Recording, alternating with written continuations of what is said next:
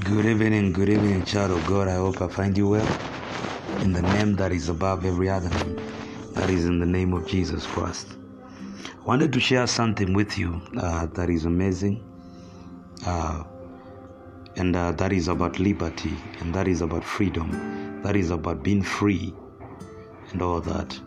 I believe that when a person has uh, accepted the Lord Jesus Christ, is a level of freedom that they experience they are delivered and they are liberated. But after that freedom, the person has to take a stand for him to remain liberated.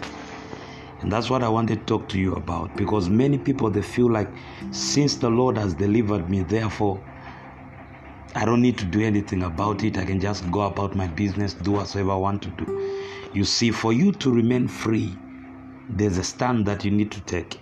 Galatians chapter 5, verse 1, the Bible says, Stand fast therefore in the liberty wherewith Christ has made us free, and be not entangled again with the yoke of bondage. So he's telling them that uh, this is the Apostle Paul writing to the Galatians, and he's telling them that don't bind yourself, don't be entangled. Entangled means whereby you are hooked up into yokes of bondage, captivity. He says, Stand Fast therefore in the liberty wherewith Christ has made us free, and be not entangled again with the yoke of bondage. So he's telling them to stand, and he's telling them that for you have been free, liberty has been brought unto you, but you need to stand for you not to fall into bondage, the same bondage you were liberated from. And that's what many people do not realize. That's the reason a person can backslide without knowing that they are backslidden, that they are fallen, that they, are, they have gotten into a ditch and they need to come out. Many people don't realize that liberty is a, something you need to be conscious of and you need to protect. Freedom has to be protected. That's the reason even when a country when it declares its liberty and they call it independence like for example african countries they were under colonial rule of uh, many different european countries and all that. You talk about uk you talk about france and all that different kind of countries that reigned over different kind of uh, uh, nations in africa and all that. But there came a time that they, they broke out, they broke out of the yoke of bondage and liberated themselves. But they had to maintain that kind of security amongst themselves so that they are not entangled again into the same yoke of bondage that they liberated themselves from. And which is an unfortunate thing is that many African countries are being entangled again because they couldn't protect it further and all that. But they got their independence and all that and they develop different kind of structures which they are running and all that. So when you are liberated christ has set you free liberated you from the colonial rule of lucifer. After the yoke has been broken after the deliverance has taken place there's a part that you play. You need to stand steady fast, stand firm so that you are not entangled again into the yoke of bondage there's a stand that you need to take. When you let me show you a scripture one of uh, the definition what it means to stand. In the book of uh, luke chapter 21 i'll start from verse uh, 32 35 the bible says for as a snare shall it come on all them that dwell on the face of the whole earth. It's talking about uh, the end times and all things things that will be happening in the end times and verse uh, 30, 36 he says watch ye therefore and pray always. Notice this he says pray always. That's luke chapter 21 verse 36 watch ye therefore and pray always that you may be accounted worthy to escape all these things that shall come to pass and to stand before the Son of Man. So, for you to be accounted worthy and escape the evil things that are going to come in these last days and the judgment that is going to come, for you to be counted worthy and to stand before the Son of Man, which is Christ Himself, for you to stand there and to be counted worthy, the Bible says, pray always, which means praying always is one of the things that helps you to stand. Consistent praying standing in prayer consistently being always in prayer apostle paul puts it like that again and he says pray without ceasing, which means there ought to be prayer that must be gone without ceasing. He was just referring to what the Lord Jesus Christ was talking about because this is what causes you as a believer to stand. Prayer is like a breath of the, the, the believer. When you pray continuously, unceasingly, you remain in the heart of prayer. What is prayer? Prayer is communion between God and man, and high authority with the, the low authority. Christ, God Himself is an high authority, and us who are a low authority, authority communicating with Him. That is prayer. So that is communion.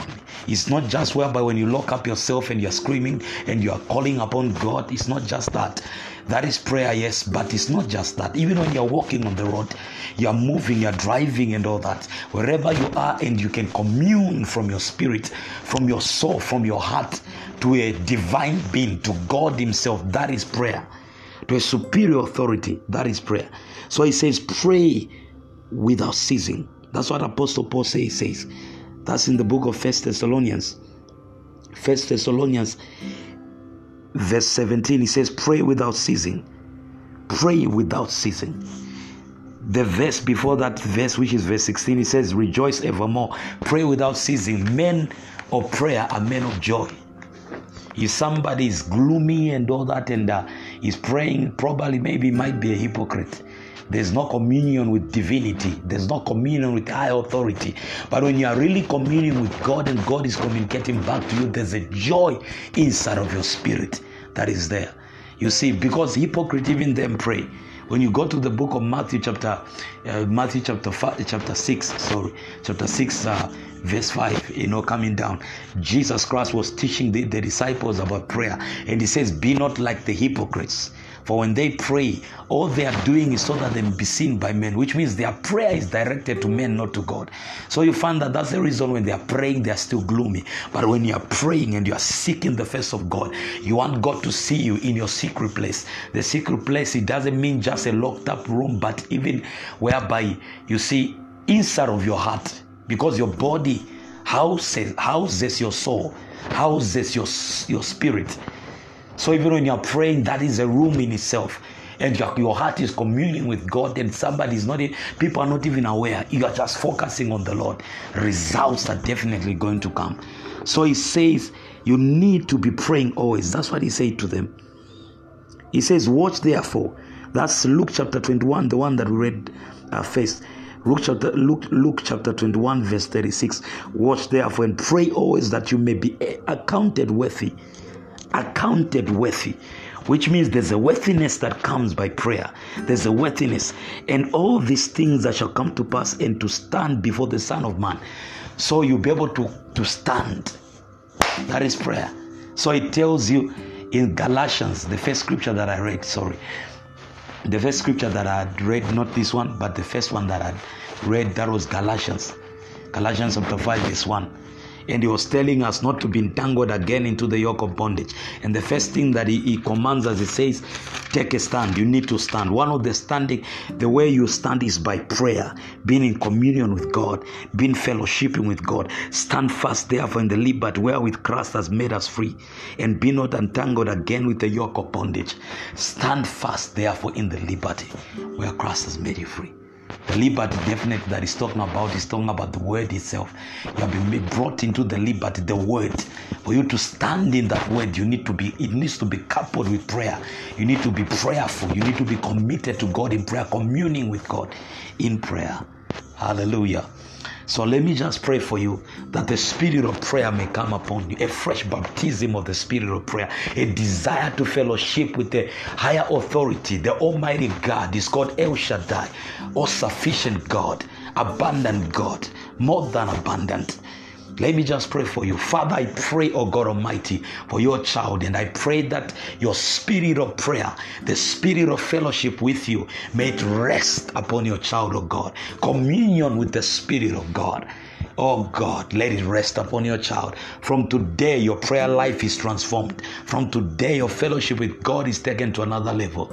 In the name of Jesus Christ, you are favored and you are highly blessed. This is Ecclesiastes M.J. Emmanuel, your beloved apostle. May the good Lord bless you and may the good Lord lift you. May He cause His face to shine upon you and may your house be far away from terror and from danger and from evil and from sickness and affliction. You are covered in the mighty name of Jesus Christ. God bless you.